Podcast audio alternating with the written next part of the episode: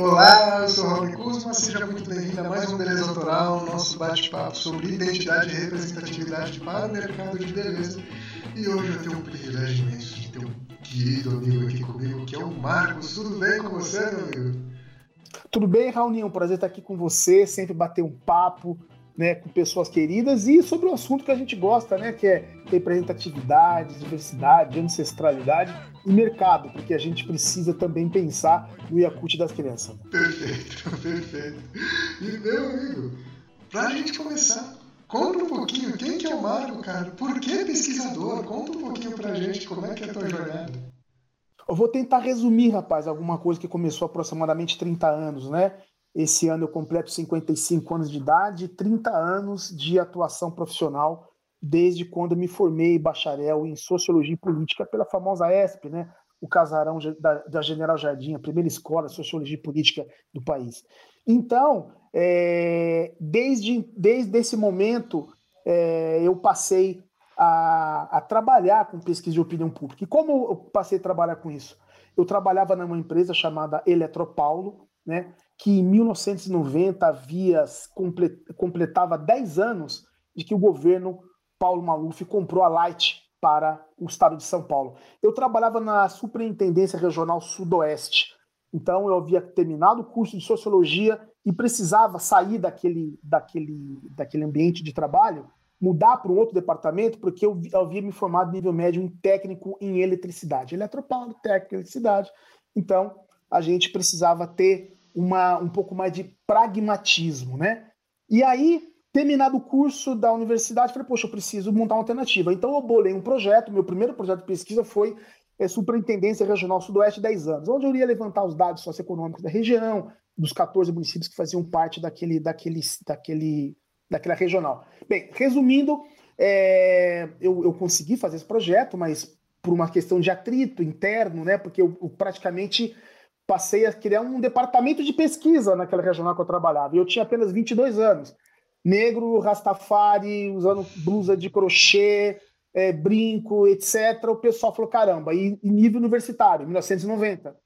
É, é, acabei pedindo demissão dessa empresa estatal. Alguns meus amigos mais porra loucas falam: meu, você tá maluco, né? Pedir demissão de uma empresa estatal, né? em pleno, pleno color.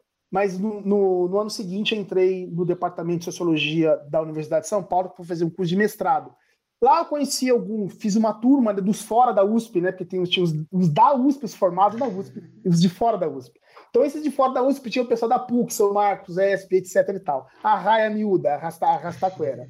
E aí, eu, eu tava sem bolsa da CAPES ainda, tinha pedido demissão da empresa.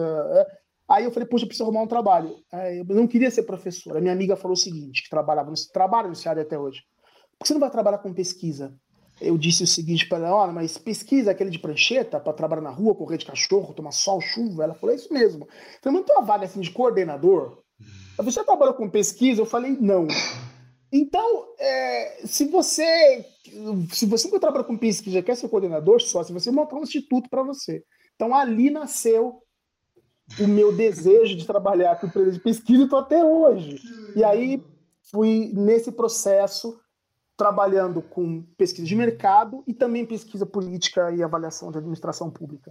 E ao longo desse tempo a gente tem esbarrado em vários outros segmentos, dentre os quais a moda, cosmético e ramo de beleza, e é que nos fez é, os universos, nos, nos fez nos encontrar. Perfeito, meu. E pegando todo esse seu histórico de pesquisa, com a visão sociológica, que eu acho que é fantástica, que você é brilhante, o que é beleza para você, meu amigo? Outra pergunta depois. O que é identidade para você, entendendo todo esse universo que você conseguiu vivenciar, né? É nem só na parte teórica, é no campo, na rua. E depois, Queria muito saber se você se sente representado pelo mercado de beleza. Olha, é o seguinte, não, eu não conseguiria falar de beleza se eu não falasse da ancestralidade. E o que a gente tem mais próximo da ancestralidade é, por um lado, minha mãe, e por um lado, meu pai. A família de meu pai é muito forte, né? Nesse, nesse contexto. Aliás, se tudo correr bem, estamos escrevendo um livro sobre a história da saga dessa galera que há 75 anos saiu de um lugar, veio para o outro e se contaminou e, e fez toda uma fez, fez toda uma história. Estou escrevendo essa, eu estou com essa missão espiritual de retratar esse processo. Meu pai dizia uma coisa, era muito forte. Meu pai dizia para nós era o seguinte: isso não orna, isso não orna. Tem que ornar. A beleza para mim, ela tem que ornar, ela tem que combinar de alguma forma, entendeu? E qual, e, e qual que é essa forma? É a minha forma. É a minha forma. A forma com, com que eu seja reconhecido pelas pessoas que fazem parte da minha quebrada, do meu pedaço, né? Aí você vai recorrer lá, o da, o da mata, tal, a casa e a rua, o espaço, aquela coisa toda. Mais, mais precisamente hoje, questão do território, né?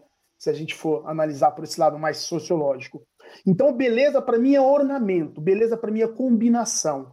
Beleza para mim é você conseguir é, despertar no outro um olhar, no mínimo, de surpresa, não é nem de aprovação, mínimo de surpresa, de você se fazer representar. Então, a beleza, ela é parte fundamental da representação. Porque, inclusive, a construção que você faz da sua fala vai introduzir ou vai conseguir defender ou não aquilo que você entende de beleza. Porque eu, com 16, 17, 15 anos, né, é, sendo abordado pela polícia, né, dentro de um vagão de trem, por exemplo, né, de blusa de crochê rosa, com brinco de, de, de coração vermelho, cabelo rasta, amarrado, entendeu? E o policial te aborda e você responde educadamente, pois não. né? Então, tem, tem todo um conjunto de, de, de correlações aí que faz a gente tal. Mas essa questão de, de ornar é, o, é o fundamental, né? É você combinar, combinar as coisas, combinar as cores, é, você fazer a sua mistura. E qual que é esse ornamento? É, é, você, é você que faz.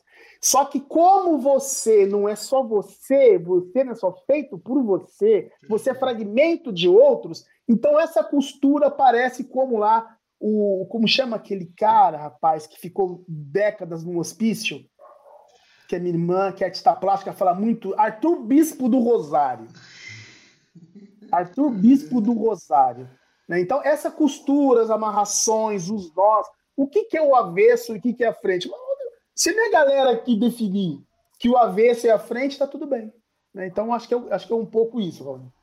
Que legal, meu. Que legal. E, e com toda essa perspectiva que você coloca, você consegue ver representatividade negra no mercado? Porque uma eu coisa. Vou... Aí, desculpa até te interromper. Uhum. Porque uma coisa é a gente falar de cota. Outra uhum. coisa é a gente trabalhar toda essa complexidade que você trouxe, a gente também teria que representatividade da porta para dentro. Então existe um hiato gigantesco entre aquilo que a gente fala, aquilo que a gente escuta e aquilo que a gente é. Uhum. Você sente que existe representatividade real? Rapaz, é o seguinte, eu estava dizendo para você aqui nos bastidores, né, que eu sou velhinho. Eu sou velhinho a ponto de ter memória muito fresca do da moda Black Power, né? É, e essa moda Black Power, ela, ela tinha um processo muito interessante de alçar algumas marcas, assim como é hoje a comunidade negra. Olha, é, eu, o que, que a comunidade negra gosta? Qual marca que representa? Adidas, Nike, Tá certo? Então, começa aí. Começa aí. Eu lembro na época tinha Peter. Então, toda a periferia de São Paulo, os, os, os negros de, de elite, ou que queriam ser elite, ou não é questão de ser elite, mas para estar tá na moda, tinha que usar, tinha que chegar no trem, ou descer na estação de trem, ou circular na quebrada com uma sacola da Peter. E a logomarca da Peter era o nego Black Power, com uma calça boca de sino, sapato salto alto, plataforma, as roupas de estrela, faixa. Porque o, o, o, o, glitter funk, o, o, funk psicodélico, ele, ele, ele, ele, ele, foi, ele lançou moda. Então a moda Black Power, 70 e 80, foi fundamental. Não é à toa que os sapatos plataformas. Isso movimentava a indústria das costureiras. Porque você, ó, eu quero uma calça assim, eu quero uma roupa assim. Eu quero boca de sino, eu quero boquita. Eu quero o, o, o meu cinto assim. É, quanto maior o salto, maior era o, o, o, o poder do cara, entendeu? Os baixinhos se, se agigantavam, se equiparavam. Eu sou baixinho, eu sou corajoso, usar um salto 15. Né? E mais para o final de 70, 80, você tinha as sapatarias. Que os negros movimentavam as sapatarias dos espanhóis na rua Maria Antônia, ali, aquele pedaço. Que era o Manuel, o Isaac, toda aquela galera que faziam sapatos para a escola de samba do Bexiga, do Vai Vai. Então havia é, é, centros de concentração de moda efervescentíssimos em São Paulo. Entendeu? Então, eu vivenciei muito isso. Então, essa questão da representatividade de hoje, isso é. é, é essa luta é, é, é, Nutella. A galera tinha pés de ferro em casa, pés de ferro, aqueles de sapateiro, para fazer suas próprias reformas. De sapato. Preciso fazer um saltinho aqui, pega um pneu de uma bicicleta, não sei o que e tal, se ajeitava, pegava uma tinta. E as mulheres, então, Raoni, com os cabelos a tecnologia para cuidar dos cabelos, os ferros quentes, as chapinhas, as tesouras, as queimadas, as chantagens das amigas mais velhas, da prima, da mãe, da tia. Ó, oh, se você não fizer, se você não, me levar de cavalinho, eu não aliso o teu cabelo para você na festa curtir aquele crush lá, entendeu? Você entende? Mas só me empresta aí um, uma folha de babosa para eu fazer a minha mistura aqui com sebo de carneiro ou qualquer coisa do gênero. Então, essa tecnologia ela já existia muito. Entendeu? Essa tecnologia era muito presente na periferia. A comunidade essa, essa representatividade de hoje que não faz sentido para minha mãe, por exemplo, que tem 80 anos. Entendeu? Não faz sentido. Ah, é, nossa, poxa vida. Entendeu? Ah, você passa é, o creme Nivea, era latinha Nivea. Era latinha.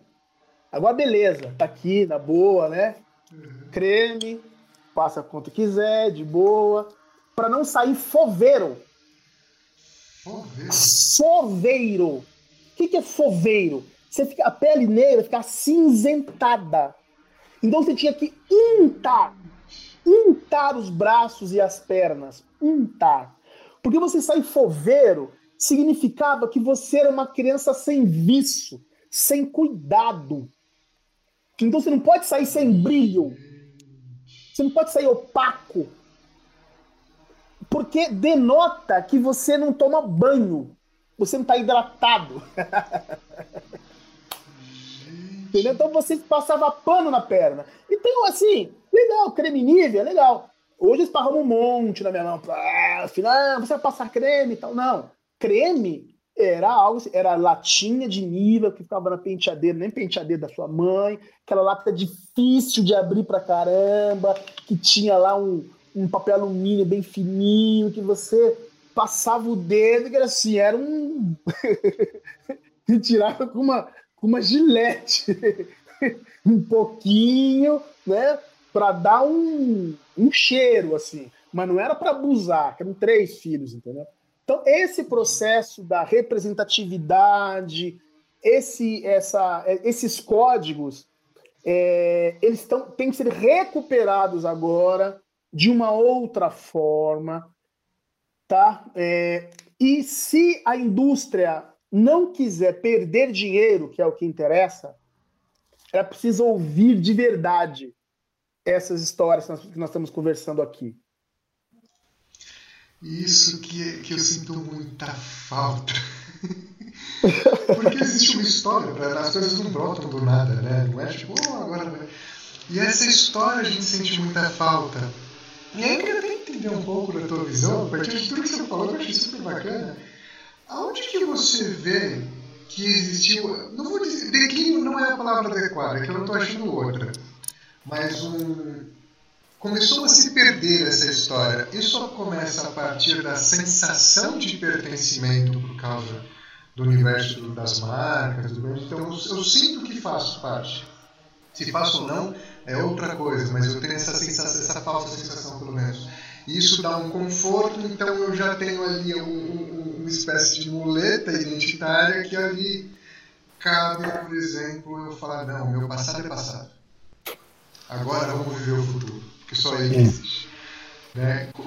Você sentiu que existiu um, esse, esse declínio? De novo, não é a palavra mais adequada aqui, realmente é o que está na cabeça.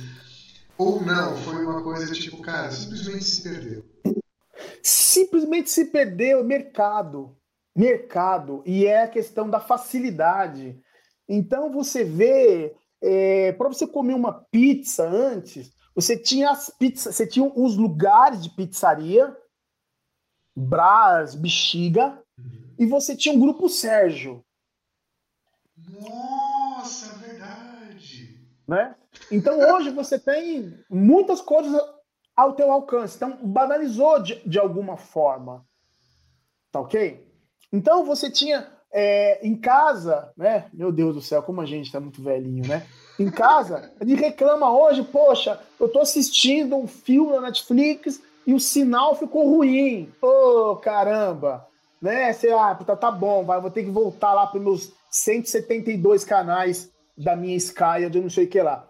Pô, tinha cinco canais, era o, dois, o quatro, quatro, dois, o cinco, sete, o onze e o treze. Não necessariamente todos pegavam. E determinado horário, caía muita energia, tem que usar o estabilizador. Plá, plá, plá, plá, plá, plá, plá. Né, para voltar o sinal, aí fechava aquela coisa toda. E você valorizava demais, você assistia o comercial, extasiado, né? E aí tem uma série de outras coisas. Não tinha controle remoto, tinha que levantar e abaixar. A comida era outra. A comida era outra, o filão de pão, era não sei o que. Então, a indústria fez com que tudo isso se transformasse. Né? É, é a mesma coisa. Quanto mais, a, quanto mais é, a comida vem em pacote, pior ela é para você. Quanto mais ela vem sem, sem embalagem, melhor ela faz para você. É um algoritmo, vamos assim dizer, banalizando a palavra aí e tal. E da mesma forma a questão da, da moda e dos códigos. Né? Quer dizer, eu fiquei super feliz aqui, eu consegui recuperar parte de um aparelho de som que eu comprei em 1982, com o meu segundo salário, né? Quando entrei naquela Eletropol. E aí eu falei, puxa, estava ouvindo rádio, um aparelho, receiver, era o System 100, 106 da Gradiente. Era, era um 3 em 1, mas ela, ela era separada, aquela coisa tal, tal, tal. Poxa, mas agora eu, eu, eu comprava discos. Eu esperava o lançamento do disco, eu comprava o disco, eu cheirava o catálogo. Agora tem Spotify, meu filho falou, pai, eu baixei Spotify para a família, tal. Você já baixou? Você já entrou? Eu, ah, não, poxa. Então é muita, é muita coisa, é muita informação. Então a indústria ela proporcionou essa facilidade, mas ao mesmo tempo ela banalizou algumas coisas. Então ela deixou. Então, o que seria de um espaço específico que faria com que as pessoas se deslocassem até ele, né? Como a loja Peter, como a pizzaria é, Grupo Sérgio, como uma, uma, uma, outra situação que precisasse de você é, ter uma, uma, uma especificidade. Não, agora todo mundo tem acesso ao Então, assim, tem 200 pessoas, pode ter aquela mesma camisa da Renner, aquele mesmo perfume da, quando eu vou comprar perfume, a única coisa que eu peço é o seguinte: ticket médio de duzentão, entendeu? E que não tenha nome de alguém. Assim, é, Toro Bandeiras, não, me dá um pouquinho cheiroso, amadeirado, tá ótimo. Entendeu? Mas não tenha nome de alguém, já, já me ajuda. Então é esse tipo de coisa que, assim, não é que se perdeu, mas é que a indústria jogou pesado, né? Você hoje é inimaginável você abaixar o vidro do teu carro com a manivela. Não tem volta mais é o vidro elétrico. Né? Você não regula mais o retrovisor, pôr o braço para fora com a chuva, com o meu fusquinha que eu tinha, com o quebra-vento esmagando o teu punho. Não, você de dentro você já faz, embaçou o vidro, você já liga né? Você quer carro automático. Então as coisas, né, acontecem dessa forma aí. E é uma pena. Agora, o gostoso para mim é que eu vivi as duas. Eu, eu estou nesse momento me adaptando, tentando sobreviver. Mas eu gosto disso, sem, saudo, sem esse saudosismo boboca, mas sabendo valorizar, porque tem muito valor. E eu, como profissional de mercado, a minha vivência e a minha, a minha atuação científica, que corrobora esses, esses códigos que a gente consegue decifrar, ah, rapaz, é uma mina de ouro. Que, a depender do grau de arrogância, academicismo e linguajar boboca que tem muito no mercado, se romper essas barreiras, né? E é, é, é, em alguns momentos também conseguir ouvir um homem preto, né? Que está numa posição de não estar tá correndo da polícia, pelo menos a gente tá. Assim, legal, você, você consegue suportar isso, legal, então você vai ganhar dinheiro pra caramba. Perfeito. Que a gente movimenta muito, né? Eu tenho uma pergunta que me veio com, com o que você comentou. Você acha que a memória sobrevive à indústria 4.0? Se a memória sobrevive? Por que isso, né? Por exemplo, você estava falando, cara, a gente tinha vivências, a gente tinha experiências, que hoje são histórias que a gente conta. Mas as histórias sem, um, sem uma materialidade, ela vira uma memória que ela pode gerar uma sensação, mas ela vira muito abstrata. Então a gente vive muito hoje no agora, num desejo de consumo, num desejo de, de, de, ser algo que a gente talvez não seja, né? Nessa coisa do mercado, que a gente tem status, a gente quer. E a gente acaba, acaba passando batido aquilo que foi. Sim. É muito abstrato. Você acha que esse, esse, essa escala de tecnologia, esse universo cada vez mais interativo, a internet, as coisas, ela, ela tende a a, a, a apagar um pouco do peso da ancestralidade? Olha, eu, é, eu tenho a, a, minha, eu tenho uma filha de 6 anos, vai fazer 7 agora agosto, e meu filho fez 18, inclusive nesse, nesse pequeno nesse retiro que nós fizemos, fizemos, fizemos aí um ritual de passagem. Quando eu tinha 18 para 19, né, eu tive em Trindade. Tive em Trindade, Trindade lá em Paraty. Foi o mesmo lugar que nós fomos, nós fomos na segunda-feira retrasada, nós estávamos lá em Trindade. Foi a segunda vez, segunda vez que nós fomos juntos para lá. Só que a primeira vez ele tinha uns cinco, na idade da minha filha, mais ou menos, uns seis anos. Faz muito tempo que a gente não ia para lá. E lembro que quando eu fui para lá, eu fui a pé, chamava A Deus Me Livre. Quando você sai de patrimônio perto ali do Quilombo, uhum. você sobe ali da, da, da, Rio Santos. Rapaz, agora tá tudo asfaltado, bonitinho tal, tem ônibus, é, o rio não enche mais, né, desviaram o rio, alguma coisa do tipo. Comércio, pousadas, aquela coisa toda. Quando eu fui, não tinha absolutamente nada, quer dizer, nem lanterna eu tinha. Eu fiz com uma lata e. Tudo bem que foi meio primitivo, uma lata e uma vela, né, aquela, coisa toda. Ok, mas assim, não precisa subir no barro lá e eu quase morrer afogado no rio atravessando, tá? Mas não precisa ser tão plástico assim. Não precisa é, você fazer, você ter uma feirinha do Paraguai, por exemplo. Em vez de ser uma feirinha de artesanato, tem uma feirinha do Paraguai, né? Então, é necessário ter estrutura, é importante que você gere emprego, renda, aquela coisa toda, que se preserve, não, não pode mais acampar em determinados lugares, né? Então, tem que haver a preservação da ancestralidade, e aí eu faço fazendo essa analogia, porque nem tanto ao mar, nem tanto à terra. Tem que haver uma, uma, uma comunicação aí, entendeu? Quer dizer, nem eu sou o dono da verdade, porque eu vivi 55 anos, etc e tal, né? E sou, e, e, eu sou raiz, não sou Nutella, e nem meu filho é o fodão, porque ele tem 18 anos, manja de todas as tecnologias, e o que manda agora é tecnologia. Tem que haver um diálogo aí. E minha filha dizia para mim o seguinte, pai, quem tem filha, no caso dela, puxa a barra para sardinha, quem tem filha não pode ficar, não pode ficar velho. Quem tem criança não pode ficar velho. E o, o, meu avô, quando saiu lá de São João da Chapada, Minas Gerais, para vir para Carapicuíba, que é a cidade onde, onde ele resolveu fincar a sua, a sua, a sua prole, ele, quando ele saiu de lá, a minha, a minha tia mais velha, a qual eu ouvi para escrever os relatos desse livro que um dia vai sair, ele diz o seguinte: o cedo não pede licença ao tarde. Você entendeu? Você, você considera o tarde, mas você não pede licença. Em algum momento você tem que romper. Você tem que romper. Então, essa convivência do velho e novo ela é constante. Eu não quero aprender, mas eu preciso aprender.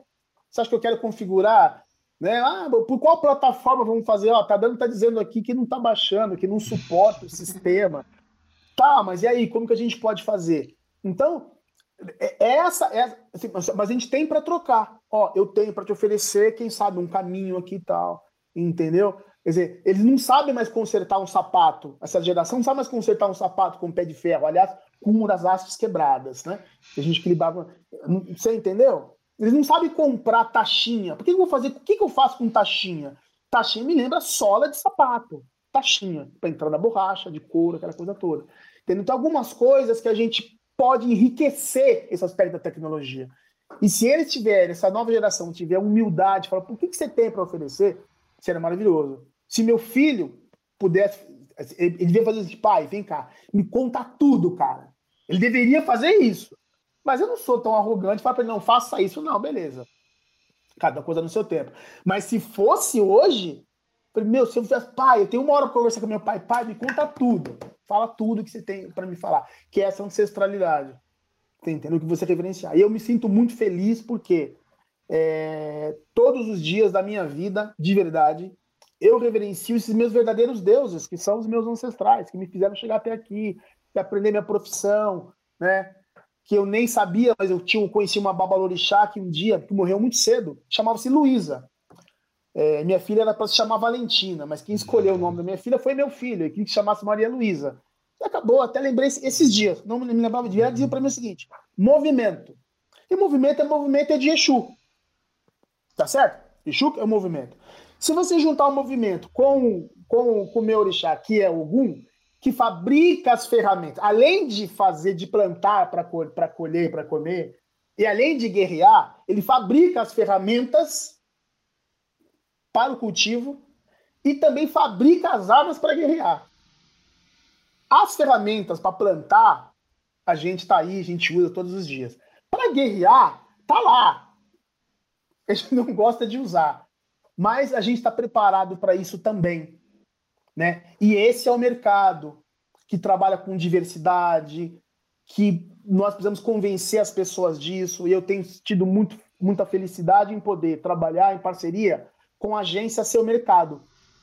Por que Seu Mercado? Porque é, algo, é um mercado que tem que ser personalizado, um mercado que tem que ter um espaço para essa diversidade, um espaço de um protagonismo. Né? Eu estava conversando com um amigo meu esses dias. Eu não me importo em ser o capitão do mato do mercado, mas por favor, que seja inteligente, seja humilde, me escute. Você entendeu? Que você está deixando de ganhar dinheiro e os consumidores negros e negras que consomem 1,7 trilhão por ano ficaria mais feliz e satisfeito, consumiria mais. Você não matasse as pessoas do seu estabelecimento, né?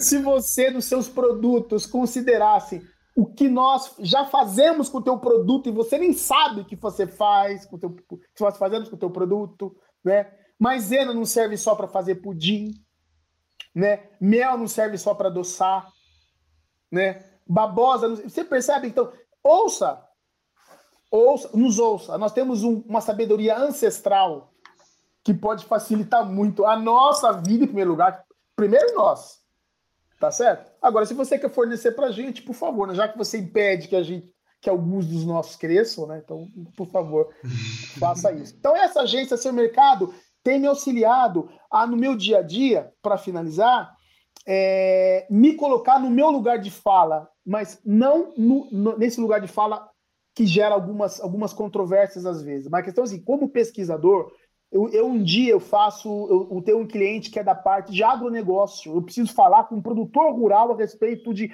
complemento calcário para seu gado ruminante. Então eu preciso entrar nesse universo, entender o que, que é isso, o que, que esse cara pensa, o que, que é esse mercado. E num, outro hora eu preciso entrar numa indústria de cosmético para saber se ele vai colocar coco ou babosa como seu, como seu ingrediente. Preciso entrar nesse universo. Num outro momento eu preciso pesquisar o universo LGBTQIA+. Então eu preciso, então a todo tempo eu preciso ter auxílio de pessoas que me, me, me vão me preparar para isso, né? E, eu, e o slogan da, do Instituto Mas é você não sabe, mas precisa. Eu todo dia eu não sei e eu preciso saber.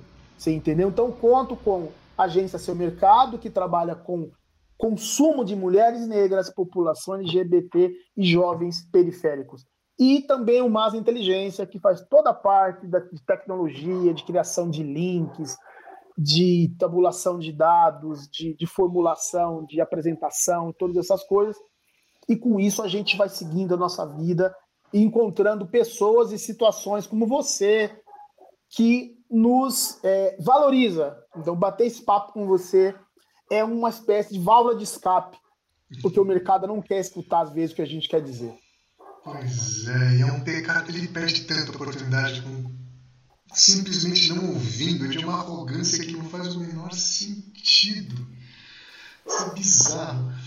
Eu, uma outra pergunta que eu achei que. Não sei se eu vou fazer a pergunta correta, tá? Não sei se vai fazer sentido, mas é o que tá na minha cabeça, assim, tipo, tá, tá pulando aqui. Vamos lá. Dentro da tua trajetória, você consegue ver alguma diferença, pensando de repente em um processo evolutivo, da qualidade das perguntas que o mercado quer fazer para o público, pensando principalmente nessa relação do choque de geração que a gente tem é, e desses, dessas ondas que então a gente está falando de representatividade, então, putz, uma coisa é a gente falar de produto cosmético antes do Black Lives Matter, agora já mudou.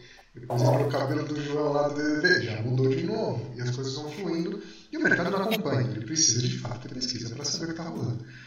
Então eu queria muito ver, assim, primeiro ponto, se o mercado, a qualidade da, do, do, das perguntas que o mercado faz ao público ou o que ele quer saber está numa evolutiva, ou é a mesma coisinha sempre desde os anos 80, e a relação da resposta do público, porque ele está cada vez mais protagonista, é, ele tem essa evolução também. Você sente que o público ele está muito uma postura muito mais ou você me escuta ou tipo eu vou pro teu concorrente? Não, existe uma existe uma, uma uma não é uma ruptura, mas é um distanciamento em alguns momentos, situações do público e desse e, de, e desse e desse e desse é, e das empresas. Porque empresas, elas não têm feito essa pergunta. Elas, elas não, não têm feito essa pergunta. O que tem acontecido é o seguinte: tem se utilizado para isso os, os, as ferramentas das redes sociais. O mercado, não sei por uma questão de modismo, ou por economia, ou por qualquer outra situação que o valha, tem usado as métricas do Google, por exemplo. É importante? É importante. Só que não é o único instrumento. É a mesma coisa de você, do que eu estava te dizendo há pouco. Você tem que, sim, é, se utilizar das novas ferramentas, novas tecnologias, só que você não pode prescindir da, da, da pesquisa raiz da fonte primária, você perguntar para a pessoa, alô, bom dia.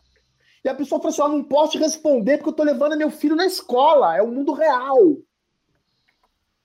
É o mundo real. É o palpável. É você pegar. É a Maria José da Silva que está desempregada e agora faz bolo de pote.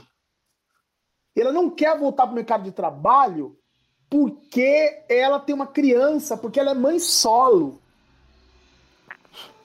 Você entendeu? Ela não é um algoritmo lá do. Serve, serve. Serve pra, como, como, como paropa. Legal, tá aqui. É a mesma coisa. Pesquisa de tracking, que é pesquisa por meio remoto, robotizada. Outra coisa também por telefone, é por telefone, mas é pesquisa por meio de um call center. Né? Direto, uma pessoa falando com outra pessoa. É outra coisa é pesquisa porta a porta, outra coisa é pesquisa ponto de fluxo, mas todas elas tem um contato com essa pessoa. Então, você, o mercado ou uma equipe, né? Ela vai sentar e falar: não, vamos discutir sobre o assunto, vamos chamar um sociólogo, um psicólogo, um publicitário, para vocês debaterem a chegar numa situação para formular as melhores perguntas. Que a questão não é a resposta, é a pergunta que você tem que fazer. São as melhores perguntas. Agora, se você às vezes vai fazer uma pergunta, aí o cliente fala assim: não, essa pergunta eu não quero que faça. Como não quer que faz? Não, porque. Por que, que não? Porque então aquela verba de um milhão de dólares, vocês vão perceber que foi jogada no lixo. Entendeu? É isso. Alguém vai se queimar? Então me avisa. Porque é ciência. Nós estamos falando de ciência. Uma coisa é como eu vou apresentar os dados para que doa menos. Outra coisa é, de quais dados e informações eu preciso para tomar as decisões corretas. São coisas distintas e complementares. Agora você tem que chamar as pessoas corretas nos momentos corretos. Você não pode, é, como dizia também, né, o, o saber ancestral, padeiro pão, açougueiro carne. Simples assim. Simples assim. É desse jeito.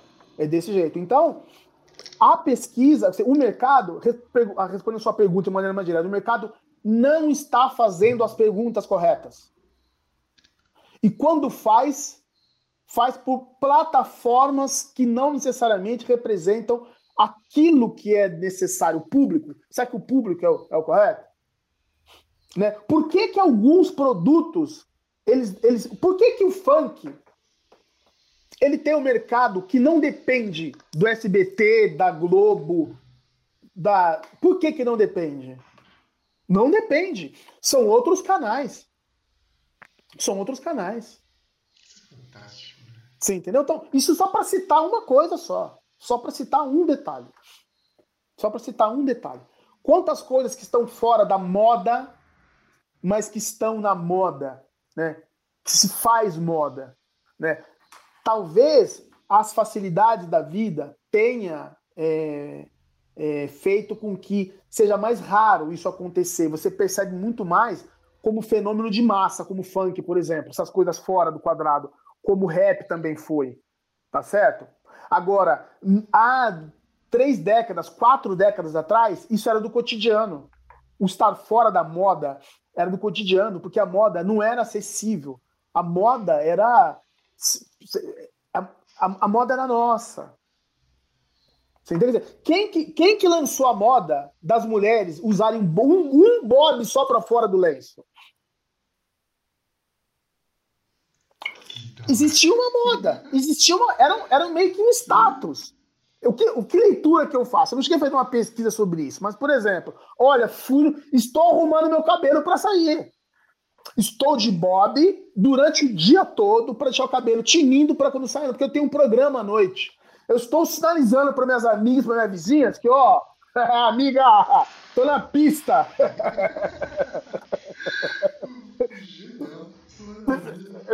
é, uma, é uma possibilidade. Uma possibilidade. Enquanto isso, os caras estavam no barbeiro cortando o cabelo, não sei o quê. Aliás, tinha um barbeiro em São Paulo, um cabeleireiro, barbeiro não, cabeleireiro. Ao, aliás, ao lado da loja Peter, que era atrás do Teatro Municipal de São Paulo, que era o cabeleireiro G. Então, se você diz, onde você, onde você fez seu black? Eu fiz no G. Era outra história. Era a mesma coisa que cortar o cabelo no Vanderlei Nunes. para os pretos. Era o Vanderlei Nunes para os pretos. Porque era tudo próximo ali. Rua direita, do lado direito da rua direita, olhando a vitrine colorida, eu a conheci. Porque aquele trecho era tomado pelos negros. Ali, viaduto do chá, aquela coisa toda, Teatro Municipal. Onde foi feito o lançamento do MNU? Teatro Escadaria Teatro Municipal. Você entende? Então, é todo um. E, e era, um, era apenas um ponto de encontro. E dali, as pessoas vinham para a Zona Leste, os negros da Zona Leste, da Zona Norte, sobretudo, da Zona Oeste. Então tudo chegava ali e tudo se espalhava. A moda surgia por esses slams. Eram os antigos slams. Era lá que, opa, tal disco, né? Olha, eu consegui tal disco e eu vou tocar na festa. Onde, onde se distribuíam flyers, que a gente chamava de volantes. Volantes né? Que você distribuía as festas da Chic Show, da Zimbábue, é, e, e, e, por aí vai. Entendeu? Então, todos esses, todos esses espaços, né, de você se misturar, de você, de você se integrar, então faz, fa, fazia com que essas modas, esses conceitos de beleza, de representatividade, tivesse uma produção própria né? Que em algum momento ela se perdeu, não é que se perdeu, mas de alguma forma é, é, se transformou, foi reapropriado, está sendo resgatado, né? Que nem por exemplo, agora morreu o Cassiano, né? Poxa, é, ouviu falar do Cassiano quando? Ouvi no Cassiano, é os Gambé não aguenta, é a música lá do Racionais. Então você no sampler ou nas citações você recupera. Eu talvez no meu livro recupere um pouco também. E, e, e, e, nesse, nesse processo vamos combinando o novo e o velho nesse movimento incessante da vida, né? que em algum momento tem que gerar dinheiro. Sempre. E se nos ouvirem, vão ganhar bem mais e com qualidade. Perfeito. Meu amigo, pra gente poder ir pro final, e, e, realmente com muito pesar, porque aqui tá. Meu, nossa, tá incrível isso daqui. Marcos, que, queria pedir a gentileza de dois conselhos para você. Hum. É, primeiro, que puxão de orelha você daria no mercado? E aqui, assim, o espaço é teu, pode dar canelada que você quiser. Bebe de um puxão de orelha, para que ele entenda de fato essa profundidade que você trouxe e entender que ele pode, né? Sim, desde que ele faça a coisa adequada da forma correta. E que conselho você daria a comunidade se manter sempre de pé e nunca esquecer que ela é o resultado de muita ancestral que fez muita coisa para a gente chegar até aqui. Olha, eu vou começar do final da, da segunda pergunta, que é assim, é escrever. Escrever. Vamos escrever. Vamos escrever. E acreditar que essas coisas bobas da vida não são coisas tão bobas da vida. Né? Dia desse eu publiquei, eu sou daqueles que têm dificuldade de trabalhar com, com Instagram ainda, até porque eu uso muito profissionalmente as minhas redes sociais. Quero usar profissionalmente. Então, o Facebook é o espaço onde eu faço, é onde eu me comunico com meus amigos mesmo, tal. Claramente eu publico alguma coisa. Então é o Facebook do Instituto Mas, tem o Instagram do Instituto Mas e tal, mas o meu Instagram mesmo eu publico pouco. E dessa horta que eu falei para você que que eu, que eu mexi com terra hoje de manhã que eu precisava desse, dessa energia hoje, é, tem um pé de quiabo no pé de quiabo tem uma flor muito bonita, uma flor amarela, só que ela nasce, primeiramente, ela nasce vermelha, quase um rosa bem intenso. Né? E um texto que eu escrevi disse o seguinte: Poxa, eu quiabo na minha infância eu comi mais do que alface. Né? Assim como eu comi angu, que era angu de. É, é, é, o, é, o, é o fubá e, o, e a água apenas, sem o sal, porque o angu só, sem o sal, você pode, com a sobra, você pode colocar leite e açúcar. A gente fazia tiborna, que é um angu doce que pode servir era o nosso Danone. Você entende? Vocês comiam angu à noite, com quiabo, com, né, com alguma outra coisa, né? E, e feijão, socadinho, de manhã que sobrava aquela casca tal, você colocava arroz, açúcar e leite e, comendo doce. Então, e, e o angu comia mais do que arroz. Isso daí é uma culinária ancestral. Culinária ancestral, culinária africana, que se misturou com o indígena, aquela, aquela coisa toda. Entendeu? Então, assim, é, eu preciso escrever sobre isso. Puxa, que legal o texto e tal. Eu vou escrever sobre o que eu comia. Entendeu? Porque isso, isso, é parte constitutiva do que você é hoje, do que você pode ser, e que você pode transmitir para outros, entendeu? Então, escrever sobre isso, contar as suas histórias. Né? Contar o que você ouviu, valorizar o que você ouviu. Sobre comida, sobre cabelo, sobre moda, sobre esporte, sobre qualquer coisa, sobre música sobre música, né? Sobre tudo, né? Se você vê do, do, do seu gosto musical, o que, que você ouvia quando você era criança, né? Do que constitui o seu gosto musical? Que memória musical você tem? Que memória olfativa? Que memória gustativa você tem, né? E o mercado, fundamentalmente, né? Antes de falar de que a primeira coisa é fazer pesquisa antes de tomar decisão, né? Porque às vezes o mercado toma uma decisão antes de fazer pesquisa. Ó, eu vou, eu vou mudar a embalagem de um produto. Primeiro eu vou fazer a embalagem, depois eu vou pesquisar. É, é maluco, é, é, esquizofrênico isso. É esquizofrênico. Né? Não existe argumento para isso. Não existe argumento para isso. Entendeu? Então veja só. Primeiro, faça a pesquisa. Porque você não sabe, mas precisa. Faça a pesquisa. Depois você toma a decisão. Dentro do seu projeto, estabeleça verba de pesquisa. Primeira coisa, verba de pesquisa. Você pode gastar 100 para ganhar 2 milhões. Ou então você pode gastar 100 para evitar gastar um milhão no lixo, jogar no lixo. Então, de todo jeito, você está no lucro. De todo jeito. Então, esse é o primeiríssimo conselho que eu daria. Tá. Segunda coisa, que os departamentos de marketing é, acreditassem de verdade que não precisa ter uma linguagem rebuscada para dizer que entende do assunto que está do que está tratando. Não precisa ter uma comunidade fechada como se fosse É, tem, tem, um, um filme com, com o Tom Cruise que ele, que ele, ele, ele a mulher dele, eles frequentam um clube é, que eles entram de capuz e máscaras, né? Aquela coisa super secreta. É um grupo muito fechado, com uma linguagem muito própria. Não precisa ser um, sabe, uma tribo que não tenha contato com. Não! Você tem uma... Você não precisa falar todos os seus termos em inglês todo tempo, todo momento. Que às vezes, às vezes esses termos não querem dizer nada e atrapalha a comunicação, porque o teu público ele não entende isso. O público não entende isso.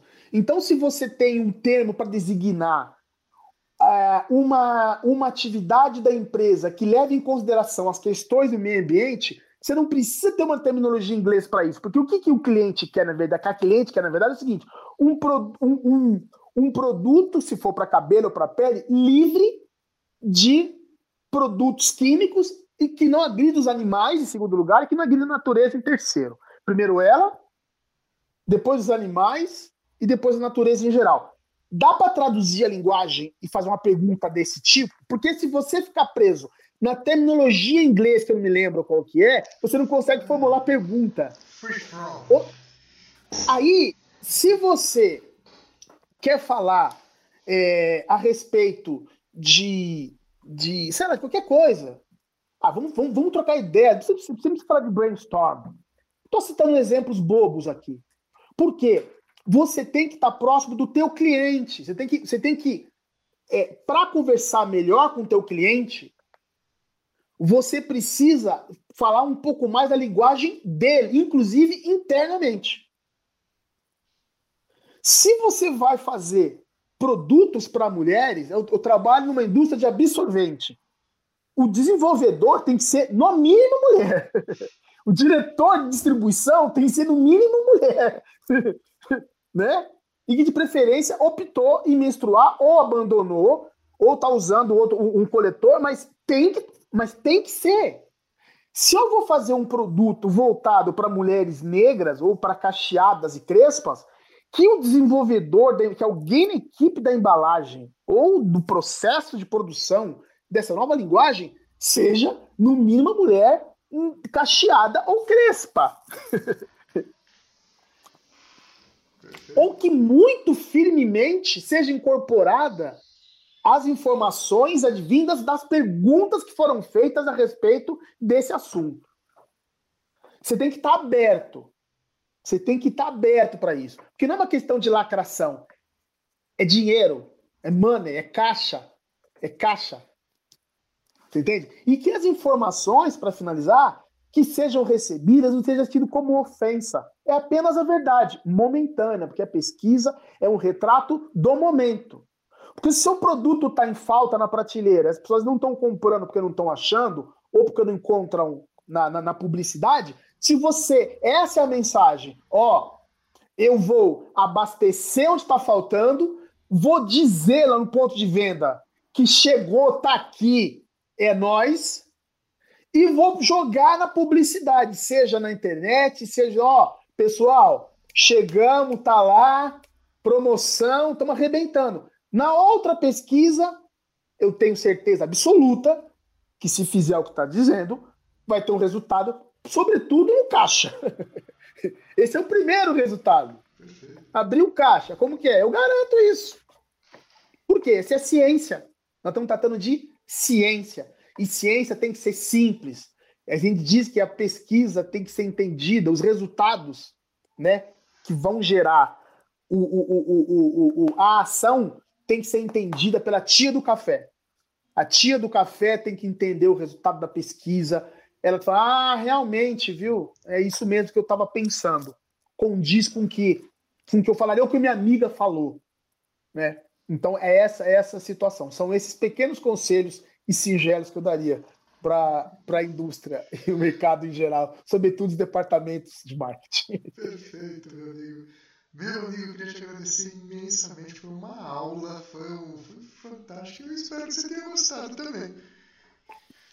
Não, eu gosto de, de conversar, gosto de falar, sobretudo, é, como eu disse para você, é, é, um espaço é, prazeroso que a gente tem de poder falar sem papas na língua, sem papas na língua, no sentido de, de você não colocar, se você não considerar isso, né? De repente, você, ao fazer uma crítica desse tipo, poxa, então quer dizer que você quer, quer tirar meu lugar de fala de marqueteiro, ou então você quer dizer que essa, essa, essa, essa armadura que eu criei, que foi criada, que eu nem percebia, quer dizer que não vale nada para você, mas quem é você? Né? Tem esse tipo de coisa. Quem é você para me dizer que isso não é válido? Não, é um cara que tem 30 anos de vivência e que tá ali, eu tô dizendo, tô te entregando bandeja para você, que isso aqui em alguns momentos eu tomei sem paciência para te explicar e tal. Então aqui a gente consegue bater esse papo e esperamos que é, ali no, no, no silêncio do seu quarto, né, os profissionais da área levem em consideração também esse ponto de vista que pode ser importante para eles tomarem algumas decisões ou repensar